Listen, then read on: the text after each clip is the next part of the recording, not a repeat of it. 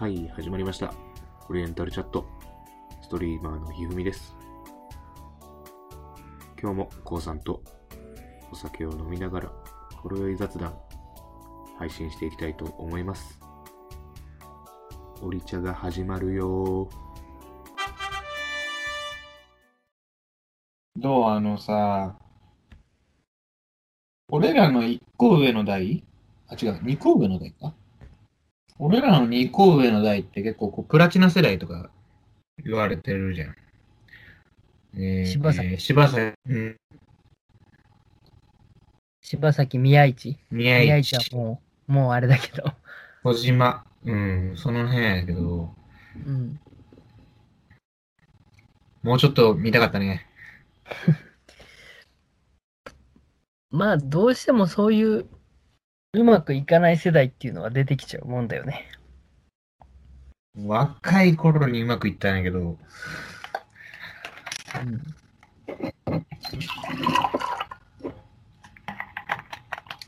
柴崎とかどうなんだろう。まあ柴崎俺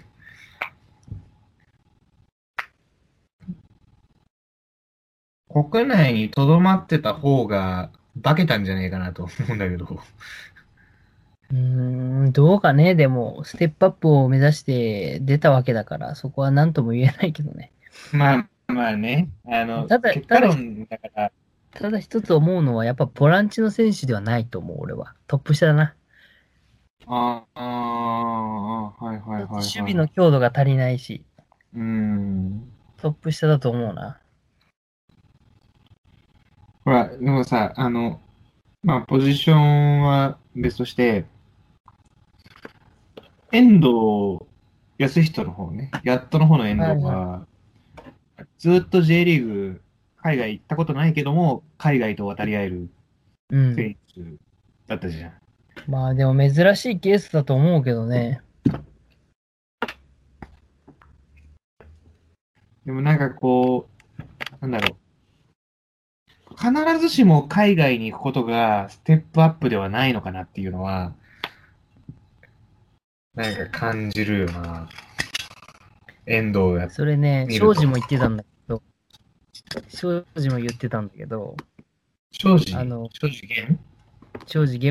んだけど、それね、俺が思うに海外で通用してから言ってくれっていう。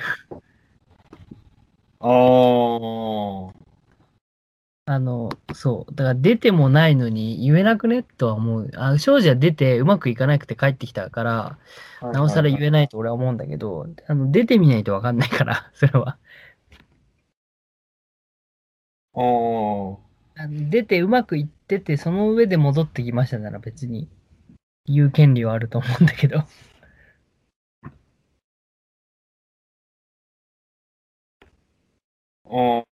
まあ。まあ、サッカー選手にもなってない俺は言う権利はまあもちろんないんだけどさ。まあでも、でもやっぱ出た方がいいぜ。出た方がいいだろう。異次元のフォワードとかマッチアップしないぜ。J リーグだと。まあね。酒井宏樹もだってムバッペとネイマールマークする環境で生まれたから。あれだけうまくいって、日本にはいないぜ。酒井宏樹結構ネイマールと縁あるからね。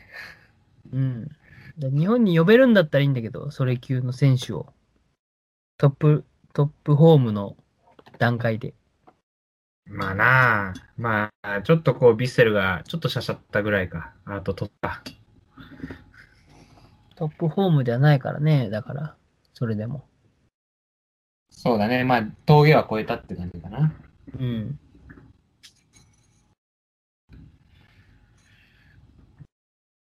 まあでも、でもやっぱ J リーグの底上げはしてほしいよね。そういう意味でもさ。J リーグにもうなんだ、世代的にはやっぱまあムバッペか。いやだからね、オシムも言ってたんだけど、これもう海外に選手を派遣して満足する時代は終わってるはずだっていうので、日本人の指導者を海外のチームにコーチとして派遣できるようになれば、指導者のレベルが上がって、なるほど。もっとより一個上のレベルに行けるんじゃないかっていう。なるほど。選手のレベルを上げるんじゃなく、もう指導者のレベルを上げろと。そう、だから今それが できているのが藤田俊也が確かリーズかなんかのコーチやってんだろう、今。リーズ？フランスの？フランスじゃない。イングランドじゃない？ちょっとどこか忘れたけど、その辺の。で、多分、長谷部がドイツでライセンスを取ることに、契約のうちに入ってるんで。あ、そうなんだ。そうそうそう。まあね、でも、だから、引退してからの話だけど、長谷部とかが学んで監督になると、優勝も見えてくんじゃないかなみたいな。長谷部学んで日本来てくれるかな。まあ知らないけど、それは最終的にでもそういうところに還元するんじゃないの、やっぱり。